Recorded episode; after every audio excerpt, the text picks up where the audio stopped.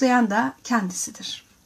1921 yılında Steiner'ın düzenli olarak katkıda bulunduğu haftalık Das Godenaum yayınlanmaya başladı. Bu dergi halen yayınlanmakta. Bu dergi halen yayınlanıyor. Dornach yakınlarındaki Arlesheim'de, umarım doğru telaffuz ettim, ilk antropozofi kliniği Ita Wegman tarafından kuruldu. Antropozofi kliniği. Lütfen bunu alternatif tıpla karıştırmayın. Bu klinik Ita Wegman Kliniği adı altında faaliyetini bugün de sürdürmektedir. Rudolf Steiner'ın spiritüel alemin bakış açısı ve araçlarıyla modern tıbbın bakış açısı ve araçlarını sokak ağzıyla nasıl diyebilirim çok anlaşılır olmak için mix yapması. Heh. Ergen söylemiyle mix yapması olarak düşünün. Çok özel bir şeydir. İsviçre'de, Almanya'da, dünyanın birçok ülkesinde Rudolf Steiner bakış açısıyla ilerleyen tıp doktorları halen gırladır, çoktur. Dolayısıyla bir örnek vermek istiyorum. Ee, bilgi paylaşım danışmanlıkta İstanbul'da Taksim'de biliyorsunuz. Ee, bir e, sunumum yani düzenli sunumlarım olur. O sunumlardan biri karantina öncesinde tabii ki. Rudolf Steiner'ın e, birkaç sunumundan biriydi yine yaptığım.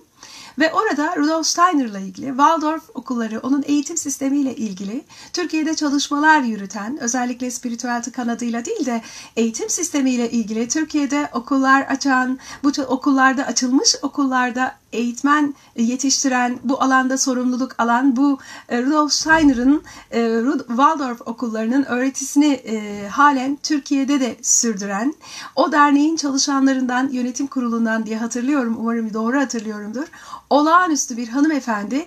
Ondan izin alarak bu konuyu anlatmadığım için naçizane saygımdan dolayı o büyüğümüzün ismini burada anmayacağım. Hanımefendi de çok merak etmiş kim bu demiş. Yani Rudolf Steiner anlatmak ne demek? Hani Türkiye'de böyle şeylere alışkın değiliz. Türk düşün dünyası Rudolf Steiner'ı çok hani kapalı kapılar ardında konuşur ve çok gündem yapmaz. Hani biraz şaşırmış açıkçası ve gideyim bakayım bir dinleyeyim demişti. O kadar olağanüstü 68 kuşağından Almanya'da o yıllarda olağanüstü enerjisi olan muhteşem bir büyüğümüzde halen bile anarken titrerim. Böylesi olağanüstü gücü olan insanlar zaten gerçekten Rudolf Steiner'ın enerjisini paylaşabilir.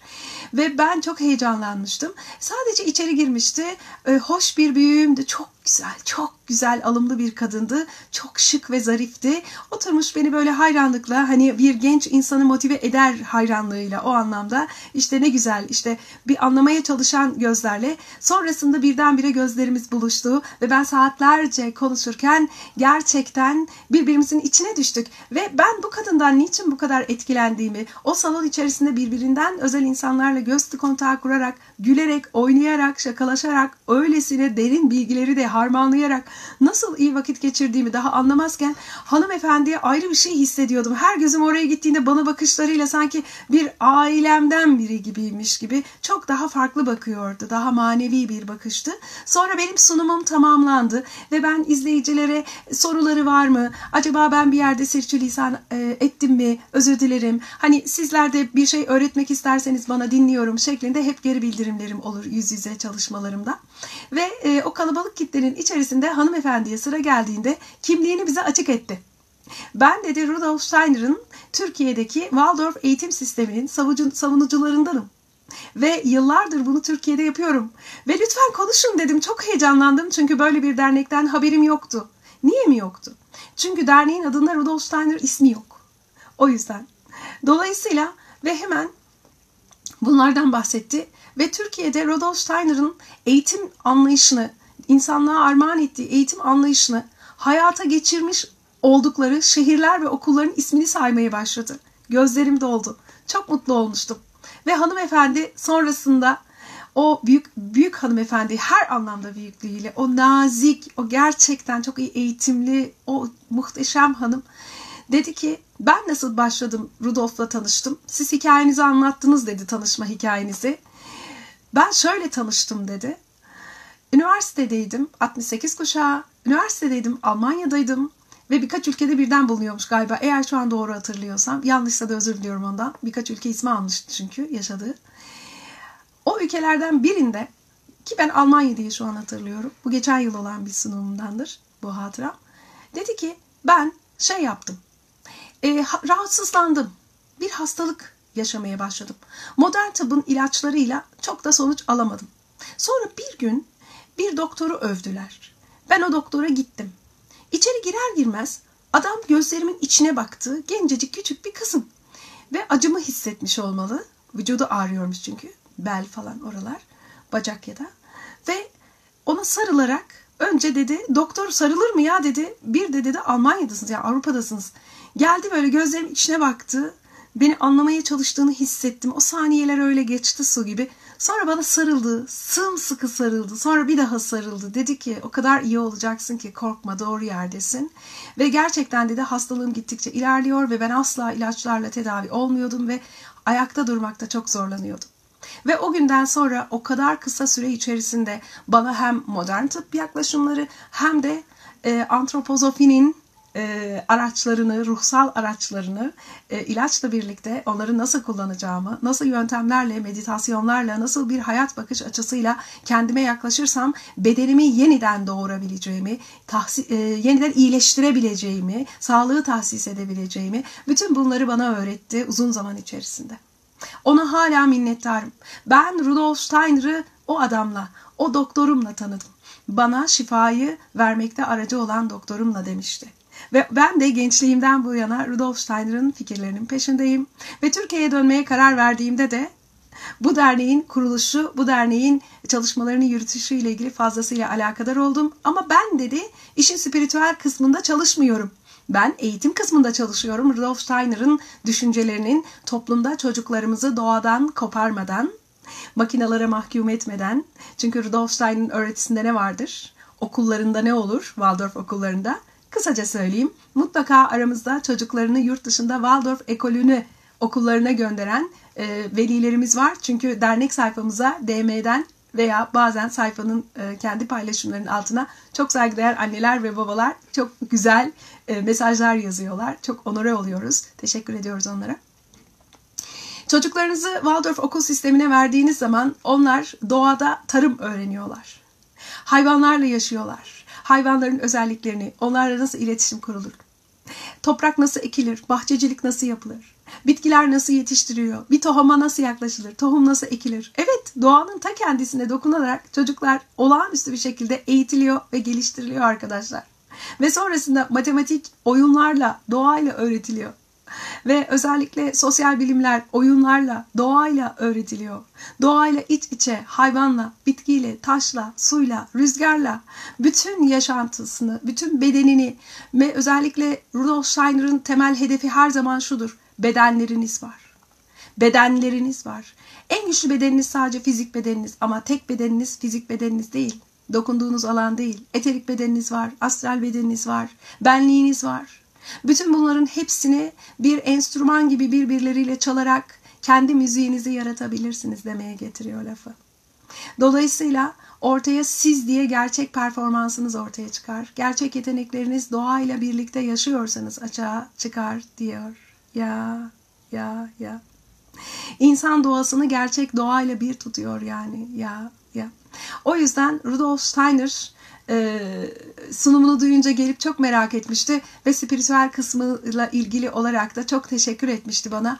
Ben de o büyüğümün buradan ellerinden öpüyorum. Çok selamlar gönderiyorum. Fakat ondan izinsiz bu anımı anlattığım için onun adını soyadını söylememeyi tercih ediyorum. Ama mutlaka kendisi izin verirse başka bir yayınımda mutlaka o olağanüstü kadını hatta sayfamda konuk etmek isterim. Aa bakın ilginç bir fikir geldi. Durun ben ona bir mail yazayım bugün.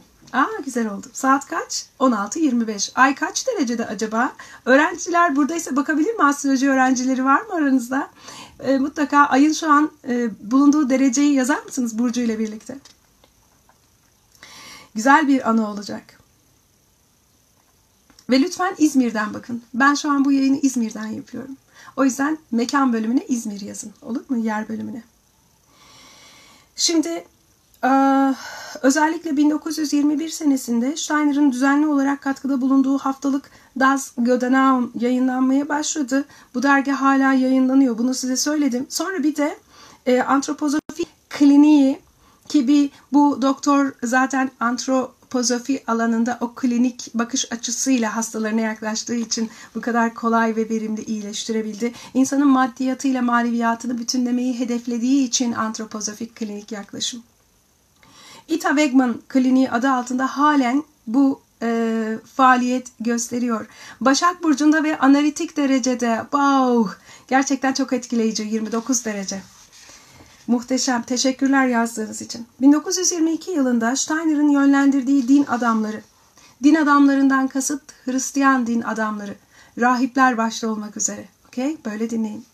1922 yılında Steiner'ın yönlendirdiği din adamları dini yenilenme hareketi Hristiyan toplumunu kurdu. Yaptığı şeylerin farkındasınız değil mi? Üretimlerinin farkındasınız değil mi?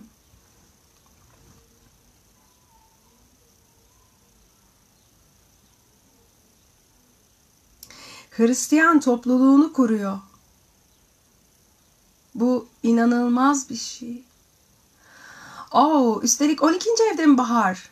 Wow. Sağlam yerde. Güzel. 6-12 hattında orayı aktif eden gökyüzünden ve Başak'ta seyreden biliyorsunuz Başak Burcu Darma'yı anlatır. Darma nedir? Yaşam amacı, yaşam gayeniz. Dolayısıyla 29 derece ne demektir? O burçla ilgili bilinen bütün hikayelerin sonuna gelinmiştir. Muhteşem. Sanırım Rudolf anlatmak için harika bir yerleşim. Ve özellikle ilk iki saattir bunu yapıyoruz değil mi? Çünkü her derece iki saat sürer ayda. Ay iki saatte bir bir burcun derecesini bitirir. Ve arkadaşlar sonrasında Hristiyan toplumunu kuruyor. Gerçekten e, Hristiyanlıktaki o e, unutulmuş bir takım manevi değerlerin veya e, yanlış anlaşılmaların ya da kendi içlerindeki biraz daha gelişmesini öngördüğü şeyleri nazikçe Hristiyan din adamlarını e, kendisiyle aynı fikirde olan din adamlarını toplayarak Hristiyan topluluğunu kuruyor. Ve gerçekten dini olarak da Rudolf Steiner kendini hiçbir dine mensup olarak ilan etmemiştir. Bunu biliyor musunuz? Yani eğer ömrü yetseydi inanın İslam dünyasında da bir grup kurabilirdi. Antropozofi kurucusu olarak antropozofinin bu bir felsefi akımdır. Spiritüel felsefi bir akımdır. Ve inanın e, Musevilikte de yapardı. Çünkü Kabala'yı da çok iyi biliyordu bu arada. Onu da söyleyelim. Ökültizm, hermetizm, simya, Kabala bilmemesi imkansız. Astroloji çok iyi derecede bildiği bir gökyüzü okuma sanatı biliyorsunuz astroloji gökyüzü okuma sanatı ilmi. Dolayısıyla bu alanda da çok iyiydi. Yani yaşadığı topluma hakim olan Hristiyanlık olduğu için Hristiyan liderleri, rahipler başta olmak üzere onun çalışanlarıyla antropozofiyi birleştirdi. Ömrü yetseydi diğer dinlere de. Kendini şöyle tanımlamıştır. Ben evrensel bir adamım. Yani mümin bilincine sahipti. Bu topraklara dair bir kavram kullanmam gerekirse onu tanımlamak için. Yani ben hem Hristiyanım hem Müslümanım hem bir Museviyim hem paganım. Hem tasavvufa çok, bu arada tasavvufa çok meraklıymış. Bayılırmış. Yani gerçekten birçok inançtan kendini rahatlıkla e, sayabilen, dünyanın bütün insanlarıyla kendini bir tutabilen, olağanüstü evrensel. E yani balık burcu ha daha ne beklersiniz ki içindeki balığı uyandırmış o senaryoyu kafasının içinde çok güzel canlandırmış bir enerji. Yılbaşı gecesi ne oluyor biliyor musunuz 1922 yılında? Gödenaum o gözünden bile sakındığı kendi sanat şaheseri olan o olağanüstü yapı, ahşap yapı, o mistik, spiritüel ve birçok girdiği ökült, hermetik, simya ile ilgili araştırmalar, çalışmalar yapan kadim öğretileri saklayan o olağanüstü meşru grupların içerisinde öğrendiği ne kadar şey varsa hepsini sanatına yansıtarak olağanüstü şekillerde dünyada eşi benzeri olmayan o muazzam mistik spiritüel kliniği, yapıyı, sanat eseri, okul adına ne diyeceğiz bilmiyorum çünkü hepsi demek. o muhteşem yapısı Hristiyan topluluğunu kurduktan sonra katı, radikal çevrelerin dikkatini çekerek kundaklandı. Ona bir gözdağı vermeye çalıştılar. Oysa ki o daha iyiye, daha insancıl, din, dil, ırk hiçbir ayrım gözetmeden çok daha barışçıl, çok daha insani, çok daha humanist bir yaklaşım içindeydi ama radikal çevreler o dönemde onu yanlış anladılar. Yanlış anladıkları içinde o insanlık tarihine belki de şu anda orijinali yaşasaydı gerçekten hayranlıkla etrafında gerçekten e, selfie resimler çekeceğimiz değil de kendisine bakarak kendisinden geçeceğimiz olağanüstü bir eser olarak yaşıyor olacaktı ama onu yanlış anladılar ve Gödenağım'ı o ahşap şaheser spiritüel binayı elleriyle yaktılar. Ve inanmayacaksınız. Bu duruşa inanmayacaksınız. Onun en büyük başyapıtı olan, o sanat şaheseri olan o büyük kurumsal yapı, ahşap yapı o kadar çıtır çıtır kolayca yandı ki bir gecede. Rudolf Steiner ne yaptı biliyor musunuz? Yılbaşı gecesinde 1922'de ateşe verdikleri, yanlış anlayan onu insanların ateşe verdikleri o eserini yanmasını seyretti ama seyirci kalmadı. Ertesi gün, hemen ertesi gün çok yakınlarda, Gödenağım'ın çok yakınında olan bir marangoz atölyesine gitti ve marangoz atölyesinin sahibiyle konuştu. Dedi ki normalde dün gece Gödenağım'ı yakmasalardı benim bu sabah Gödenağım'da bir konferansım olacaktı. Ben bir sunum yapacaktım. Rica etsem sizden siz en yakınsınız Gödenağım'a. İnsanlar adresleri şaşırmaz ve kolayca bu saatte gelebilirler. Gödenağımın önünde birkaç tane görevli bıraktım.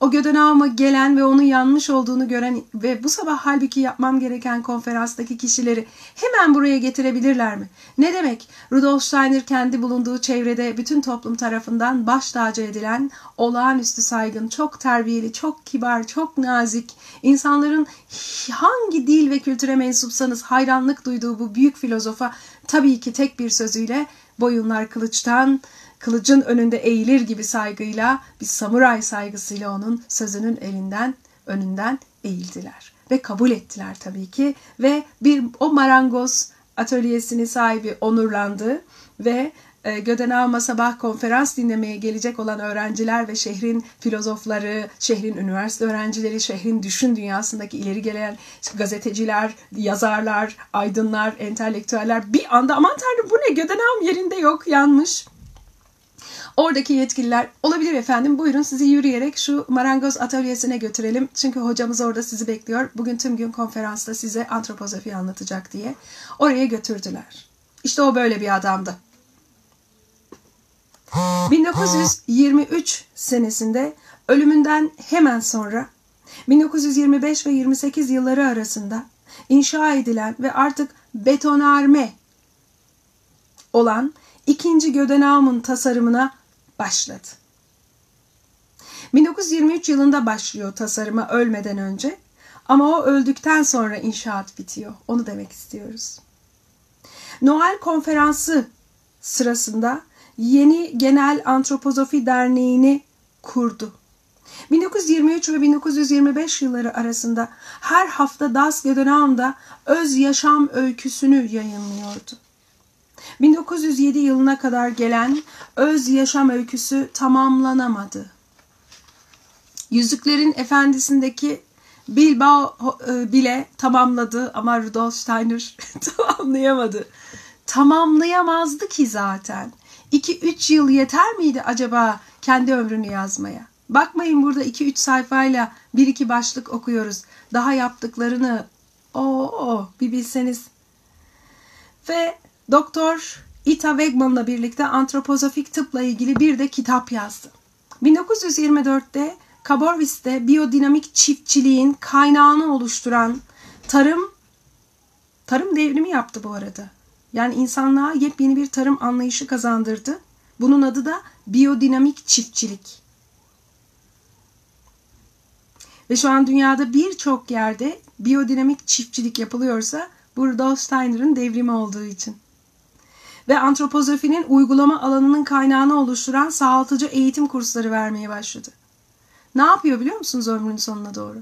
Okullar açıyor, açılıyor, açıyor, atölyeler yapıyor. Aslında doğadaki bitkileri nasıl çok daha verimli kullanabilirsiniz? Kayron bilinci yani anlatabiliyor muyum? Bu bitkileri kendi ömrünüzü uzatmak ve daha sağlıklı ve doğaya da kesinlikle kimyasal hiçbir ürün bırakmamak şartıyla. Hiçbir ne ozon tabakası ne de toprağı ne suyu ne hayvanı hiçbir şekilde zehirleyecek hiçbir şey olmaması bu mümkündür demiş. Yani zehirli atıklar bırakmadan da tarım yapmak mümkün. Hayvanın lehine, suyun lehine, insanın, bitkilerin, bütün canlıların lehine tarım yapmak mümkün demiş. Ve özellikle biyodinamik çiftçilik böyle kurulmuştur. Konferanslarla ve kurslarla geçen yoğun bir etkinlik döneminin ardından son konferansını İzmir'in Kurtuluş Günü'nde vermiştir. Modern İzmir biliyorsunuz 9 Eylül günü başlar. Ve o da son konferansını 9 Eylül'de veriyor.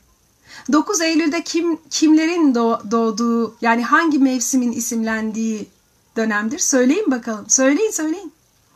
Eylül ayında hangi burç doğar arkadaşlar? Bekliyorum. Eylül ayında hangi burç doğar?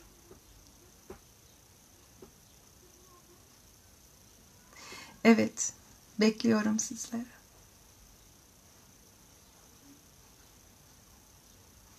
Eğer beni duyuyorsanız Eylül ayında hangi burçların doğduğunu alta yazınız lütfen.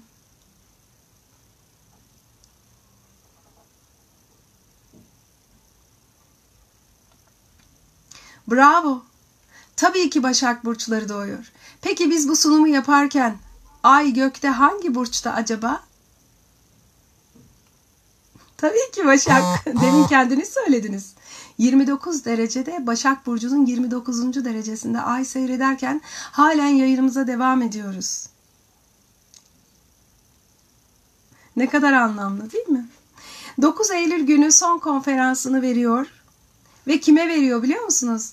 Antropozofi Derneği'nin yani kendi kurduğu derneğin üyelerine eğitim veriyor ve çok ölümcül bir hastalığa yakalanıyor ve 1925 yılında Dornach'ta yaşama veda ediyor.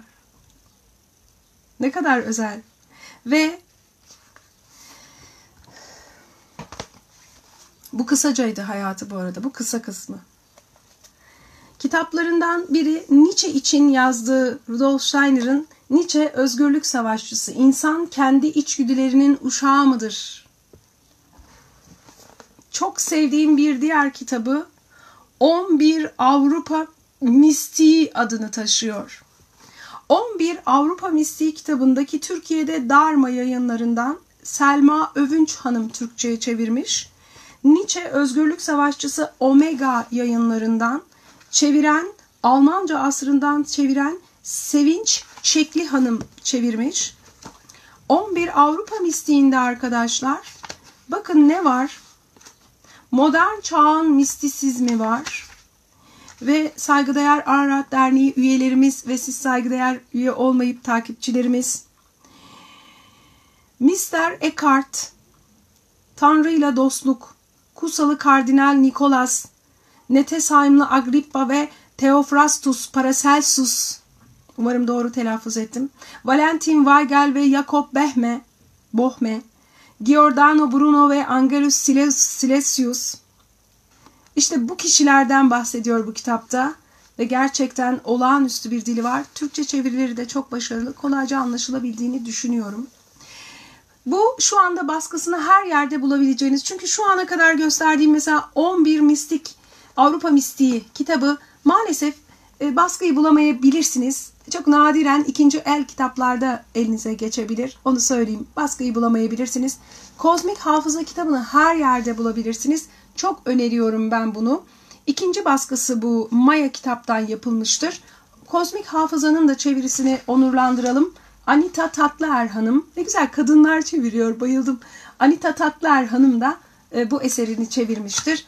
E, Maya kitaptan çıkmıştır. Kozmik Hafıza. Hocam biz Rudolf Steiner bulabildiğimiz kitapları içerisinde Türkçe'de hepsini şimdilik bulamayabilirsiniz ama inşallah bu yayınlar arttıkça mutlaka e, Google taramalarında yayın evleri fark edilecektir ve mutlaka yayınlayacaklardır. Kendim e, kuruyor olduğum yayın evimde de ileride mutlaka bir şekilde eğer yasal süreçleri tamamlayabilirsem Rudolf Steiner ile ilgili önümüzdeki yıllarda Rudolf Steiner'ın bütün eserlerini yayınlamayı da e, çok istemekteyim. E, umarım başarabilirim yasal süreçleriyle ilgili. Şimdi arkadaşlar bu e, eserle başlayın. Yani Rudolf Steiner'ı bununla başlayın. Ama şunu çok iyi bilin. Hocam anlamıyorum. Hocam bazı cümleler çok ağır anlamıyorum. Anlamayın okuyun.